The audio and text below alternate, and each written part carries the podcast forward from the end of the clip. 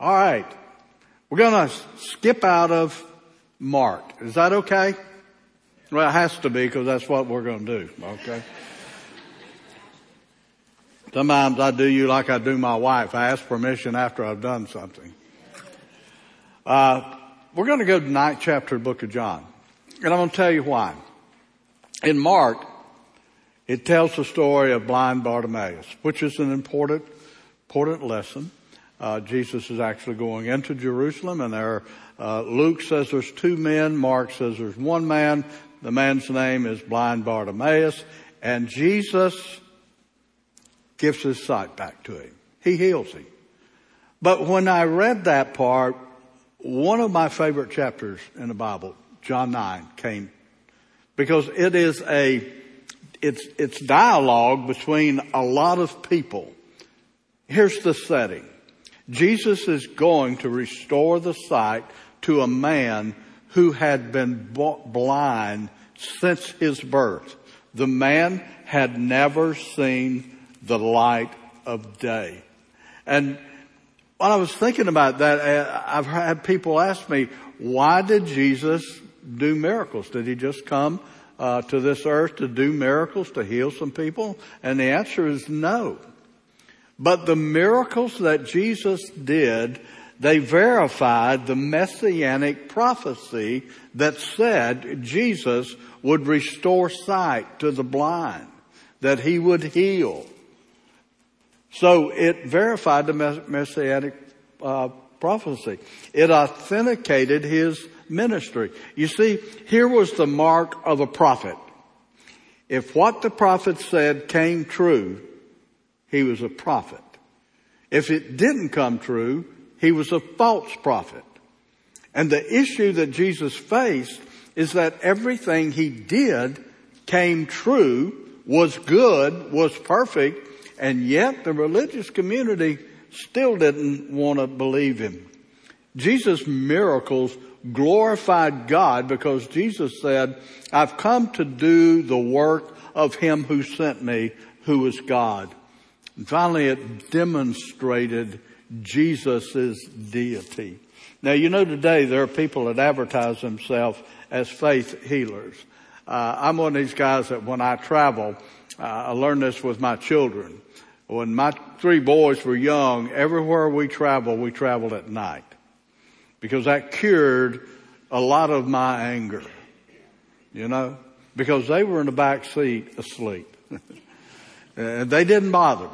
You know, it was like I could drive, and I listened to the radio at night. And I listened not for being uplifted with what I heard, but it kept me awake laughing. There was the $5 miracle blessing.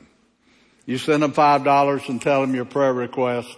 They'd send you either a piece of a handkerchief or some holy water, and that would be a $5 miracle blessing. They had them all the way up to a $100 miracle message. They even had one guy in New York that gave away Cadillacs. He did. People would testify. I sent so much money and I got my Cadillac. And they interviewed this guy one time, and what he did, he was getting so much money in, is about once a month he would pick a spot where maybe the contributions was down, and he'd order and pay for a new Cadillac and send it to somebody. You see, that's what's going on today. The faith healers of today, they can't heal like Jesus did. Here's how Jesus healed. Jesus healed with a word or a touch. If you notice, if he didn't touch them, he spoke the word and they were healed. Told one cripple, get up, take your bed and go home. Centurion came about a daughter that he had. Jesus basically said, right now your daughter is going to be healed and we don't have to go to your house. So it was a word or a touch. He healed instantly. He healed completely. He healed everyone that came to him. He healed every kind of sickness, disease, infirmity that you could have, and he topped it off by raising the dead. That's who this Jesus was. And yet, as we're going to see today, a blind man, a blind beggar, taught the religious, theological, esteemed Pharisees a lesson. All right, here's what we're going to learn. We're going to learn who sinned. We're going to learn what the neighbors said. We're going to learn what the Pharisees said. We're going to learn what the people said, what the parents said, and finally what the man said. Because the setting is a lot of conversations about a man that was healed, and a whole lot of people were involved in conversations, and finally they asked the man what's happening. And that's kind of like in the world today. We'll see something or hear something, and we do a lot of talking about it and a lot of summations and come to a lot of decisions, and then only when we ask the person involved do we know the truth. Then there's an invitation, and then we're going to see the final response of the Pharisees. Y'all ready to go? All right. Let's put John 9 up here. As he went along, he saw a man blind from birth.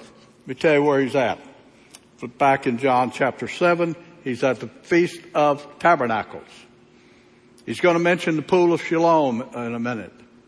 That is the pool that supplies the water for the Feast of Tabernacle. That water in that pool comes through Hezekiah's tunnel. It was a tunnel Hezekiah made under the walls in order to bring water into the city of Jerusalem so that if they were ever under siege, they still had water. That tunnel is still there, and the water is just about this deep, and it's very, very cold and very, very dark in that tunnel. I testify. Okay? That's the setting. Let's go. His disciples asked, Rabbi, teacher, who sinned, this man or his parents, that he was born blind? There was a consensus in Jewish theology that every time there was a sickness or if a child was born with any type of physical problem, blindness, deafness, epilepsy, maybe a cripple, whatever it was, it occurred because of sin. That was the Jewish theological mindset. And is there a lot of that mindset today? Now, I want you to understand that sometimes the results of someone's health problems is from sin, okay? But you cannot say that every time someone is sick, every time a child is born with a deformity or with a problem, it's because someone sinned, okay? Don't put people in these boxes and make assumptions. The disciples did based on their heritage. All right, Jesus answers them. Neither this man nor his parents sinned, said Jesus. But this happened so that the works of God might be displayed in him. Now, don't take this that Jesus allowed this boy to be born blind so that years later when Jesus came to town, Jesus could restore his sight. Now, that's not the type of God is, okay? What he's talking about here is that because of his blindness, God would be glorified today because he was in the presence of Jesus and Jesus was going to heal him, all right? As long as it's day, we must do the works of him who sent me. Night is coming when no one can work. While I am in the world, I am the light of the world. After saying this, let me stop there. Jesus was simply saying two things. Number one, pretty soon, immediately, within a couple of weeks, he would not be in the world. So while he was in the world, he was to do the works of the one that sent him. Jesus said, I'm the light of the world. In fact, Jesus said, we are little lights. We are the fraction of the light. And he's saying, the light is not always going to be here because I'm going back to heaven. But he's also talking about a time in the future when Jesus takes the light out of this world and all hell breaks loose and there's issues and problems, and that light doesn't appear until Jesus himself comes back and sets up his kingdom. While I'm in the world, I'm the light of the world. Okay? Let's go. After saying this, he spit on the ground, made some mud with saliva, and put it on the man's eyes. Some people say that basically he was doing what he did in creation. If you read in Genesis, man was made from the dust. Now, I don't know if Jesus made new eyes or not, but he took some mud, made mud with saliva, and he put it on the man's eyes. Go, he's told him, wash in the pool of Siloam. This word means, shalom means sent. There's a lot of implications to that we won't go into. That's where he told him. So the man went, the man went in Greek simply means the man immediately went and washed and went home seeing. He did not hesitate. There have been instances, particularly if you remember a leper named Naaman in the Old Testament. His little slave girl from Israel told him, if you go dip in the Jordan River, you'll be, that leprosy would be healed. And his response was, isn't there cleaner water here that I can get into? He began to argue with the solution to his problem. Okay, that's just an inward nation. This man, when Jesus did that and said, go wash, he washed and went home because after he washed, he could see. All right. His neighbors and those who had formerly seen him begging asked, isn't that the same man who used to sit and beg? Some claimed that he was. Others said, no. He only looks like him. Can you imagine the neighbors? They all come out of the house because he's not walking with a cane. He's just walking straight and they can tell he can see. And so the good neighbors gather. Is that the man? No, it can't be the man. Why would they say that? Well, the man was blind from birth. So it can't be him. He can see. Others said it looks exactly like him. So in the neighborhood, this guy started quite a little kerfuffle. I mean, everybody was wondering, who is he? All right, let's go on. But he himself insisted, I'm the man.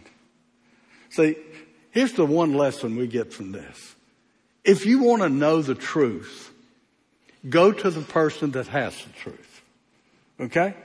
We can talk about the chit-chat about gossip that we hear. If you want to know whether something or not is true, don't go ask someone. Go to the person that it's said about and ask them. And you know that would cut out most of the contentions. In fact, it would cut out all the contention in the body of Christ and in the world. We don't need to gather over the fence and decide among ourselves what's true or not. Go to the truth. If you want to know the truth of Scripture, people, don't wait on me to preach on Tuesday or Joe to preach the weekend or Cord to preach on Wednesday night so you'll know some truth. Get into the Word of God yourself. Our preaching is simply to entice you and to stir up your remembrance of what you know and drive you to the Word of God in order that you may know God better. Stop worrying about the news. Stop worrying about everybody that thinks they're an authority on what morality and the culture should be, and go to the truth of the Word of God and your fears will be settled. Your knowledge will be there and you will know. You know, one of the things for almost 50 years that I've been faced with, someone would run up to me and say, preacher, do you know what they said? And you know, I say, Lord, will you forgive me? I'm fixing to get very smart alecky. I'll say, no, what did they say?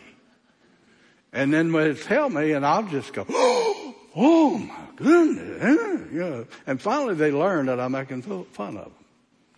But see, that's how y'all react.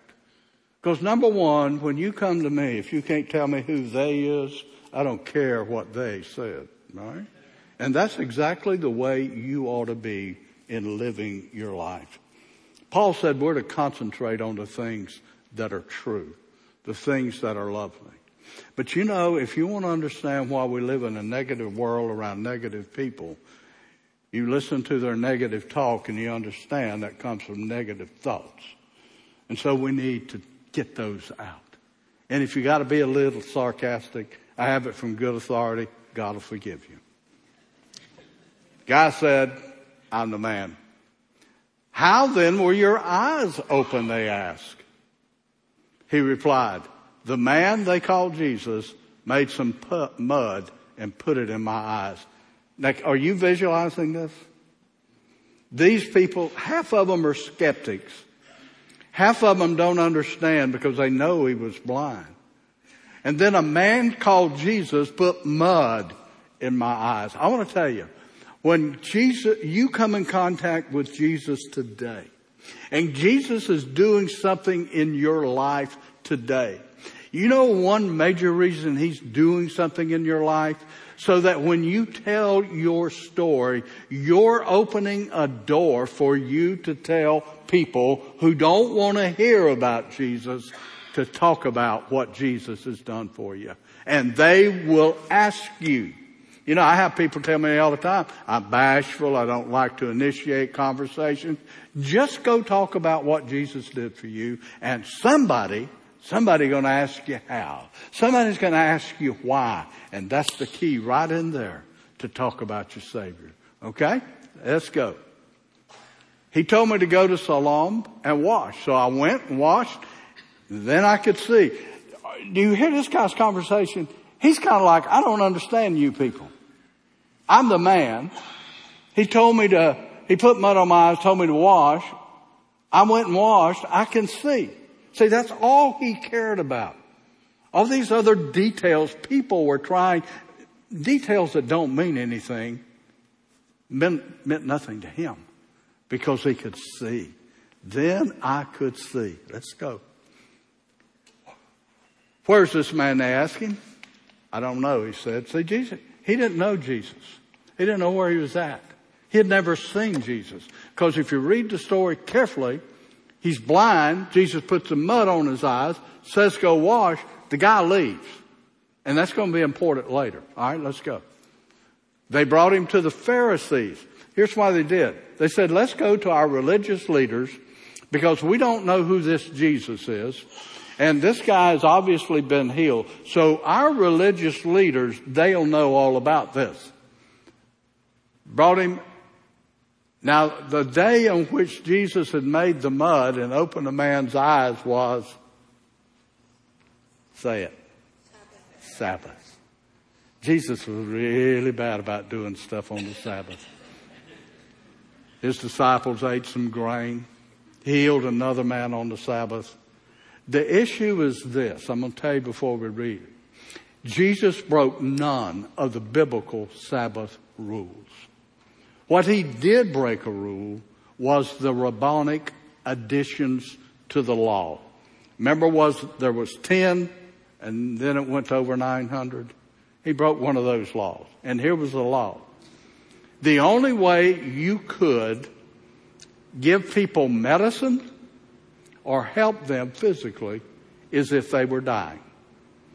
If somebody got something in their eye, you had to wait until the next day to wash their eye out. It was against the rabbinic law to heal on the Sabbath. That's what Jesus did. All right. Therefore, the Pharisees also asked him how he received his sight. All right. The neighbors are asking him. Other people are asking him. We're here. And the Pharisees, how'd you get your sight? I love this part. He put mud on my eyes, the man replied. I washed and now I see. Do you see how simple things are to him? See, it's like this. I was once lost. Now I'm saved. I was once blind spiritually. Now I see. That's the story of our lives. I was lost on the way to hell. Now I'm found and on my way to heaven. You don't have to complicate stuff, folks. It's not brain surgery. It's not complicated. The work of God in our lives. All right. I watched and now see. Some of the Pharisees said, this man is not from God, for he does not keep the Sabbath. Wow, isn't that wonderful thinking? This guy did something we said was wrong, so he can't be from God. Now, a blind man from birth can see, but he's not from God. All right. But others ask, how can a sinner perform such signs? And now they divided themselves. The people abroad him thought something, well, a sinner can't do anything like this. The Pharisees had boxed themselves into a corner with their unbelief. They were divided. They then turned again to the blind man. What have you to say about him? It was your eyes that were open. Let's pass the buck to him. Well, he was ready. Go ahead. The man replied, he is a prophet. See, this is a beggar, an ignorant beggar, never been to school, never seen Jesus, but he recognizes a prophet. All right? They still didn't believe that he had been blind and had received his sight until they sent for the man's parents. Are y'all following this? I'm enjoying this. I love this. This is like As the Stomach Churns, one of those soap operas they used to have on TV. I can just hear the organ music in the back. Bing, bing, boom, boom, bam, bam. I mean, man, this is great. I think I might put this on TV. I think it'd be a great. This is the best reality show you'll see. Okay, here we go. Is this your son? They ask. Is this the one you say was born blind? How is it now he can see? We know he's our son, the parents answered, and we know that he was born blind. But how he can see now or who opened his eyes, we don't know. Let me explain something to you. These parents were absolutely terrified because they were going, if they testified as to what happened, they would be thrown out of the synagogue and they wouldn't have another place to go to worship. They would have been excommunicated. They were not willing to stand with their son. What's the next thing they said? Ask him. He's of age. He will speak for himself. Okay? His parents said this because they were afraid of the Jewish leaders. They already decided that anyone who acknowledged that Jesus was the Messiah would be put out of the synagogue. We're racing towards those times right now today, people. You may not believe so, but there is such a pressure. I can remember growing up that the name of Jesus was not talked about. It was God. And that was all right. And it was only until people began to pray in the name of Jesus. I have been to play. I was asked to go to this, in this city, pretty large city, and pray for the city council meeting. And they gave me a list that long of things I couldn't say. And right at the top is I could not pray in the name of Jesus. And so I took my pen out and wrote, then I can't pray, and handed it back to them and left. We're in that situation. The people, you need to get bold in small things, because there's coming a day when you're going to have to be bold in large things. And it's in the small things that we always fail. These parents flunked the test. That's why his parents asked him, he's of age, ask him. A second time they summoned the man who had been blind. This guy's got to be tired. He's got his 10,000 steps in, okay? Give glory to God by telling the truth. Can you see the piousness? Oh, give glory to God by telling the truth. We know this man is a sinner. I mean, piety dripping off their lips. And here comes the beggar. Whether he's a sinner or not, I don't know. One thing I do know, I was blind, but now I see. Are you afraid of your testimony, of being lost and on your way to hell?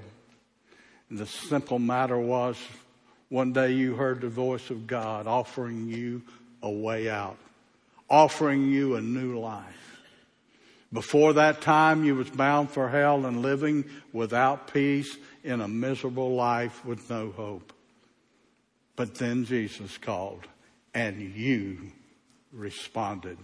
You see, that's the difference between this dumb, blind beggar and his tremendous theological knowledge and the gifted, educated theologians who were rejecting Jesus. That's the issue. One thing I know, I was blind, now I see. I love that guy. Then they ask him, what did he do to you? How did he open your eyes? This was kind of, go back to that. I just see this. This is kind of a stupid question. He just said, I was blind, now I see. And they say, what did Jesus do to you? Well, they healed him, okay? Maybe I'm dumb, I don't know. They healed him. And so he said, how did they do that? We want to know this formula, this incantation. Here's what the guy said. Told you already, and you didn't listen. Boy, I mean, this old beggar is getting in these people's face. You didn't listen to me. Why do you want to hear it again? Do you want to become his disciples too? See, I was just saying yesterday to people, there is comedy in the Word of God. Jesus at times is very sarcastic. Other times, very dry in his humor. There's fun. This is funny. He's asking these arrogant, snobbish, religious people, why do you want to know? Do you want to become a disciple? I imagine they came unglued. I mean, if they were just unglued. All right, let's go. What'd they say to that? Then they hurled insults at him and said, you are this fellow's servants. We are disciples of Moses. Yes. Are you a Christian? I am a member of Tomoka Christian Church. Well, that doesn't mean anything. Do you know Jesus? Are you following Christ? See, that's the issue. Cut to the chase. We're disciples of Moses.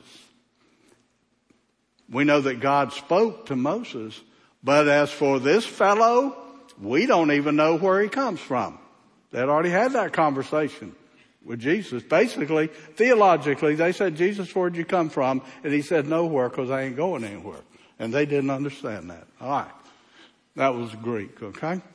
The man answered, now, that is a remarkable. You don't know where he comes from, yet he opened my eyes. The guy was implying, I'm talking to religious leaders. I know only God could do this. You don't know where he came from? Right. We know that God does not listen to sinners. He's saying, listen, I must know something you don't know. God doesn't listen to sinners. He listens to the godly person who does his will. That's his description of Jesus. He's a godly person who does the will of God. All right, let's go. Nobody has ever heard of the opening of the eyes of a man born blind. If this man were not from God, he could do nothing. That is tremendous theological teaching from a blind beggar. All right, let's go. To this they replied. This reminds me of a schoolyard with children because they were insulting. Your mama wears combat boots. All these, yam, yam, yam, yam. They're arguing about, let's say, the Florida State game, but then they go to hurling insults, okay? You are steeped in sin at birth. How dare you lecture us? And they threw him out.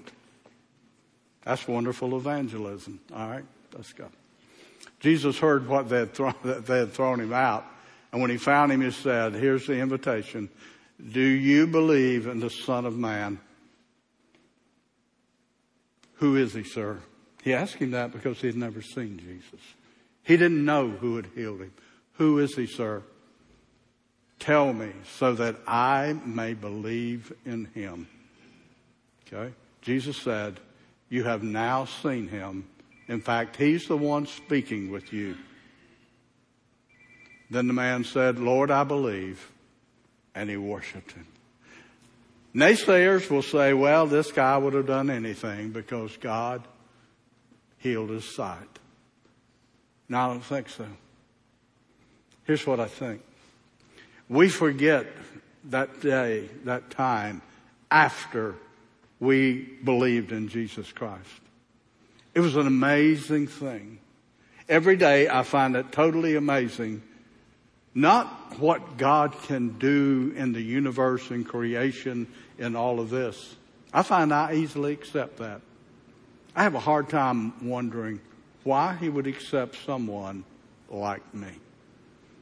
Why would Jesus offer the precious forgiveness of sin through the blood of his son? You see, that is a wow. That is a wonder. And you see, it was because this man knew that only someone from God could heal his eyes.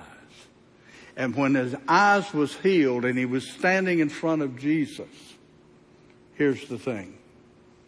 He knew that he had experienced God. And perhaps he had gone to the synagogue all his life and never experienced him. Okay? Jesus said, "For judgment I've come into this world, so that the blind will see and those who see will become blind." What was he talking about? Those that God responds in love and an invitation to come to him, they'll see. Those that reject that invitation to come to him are blind. Next passage. Some Pharisees who were with him heard him say this and said, "What? Are we blind too?"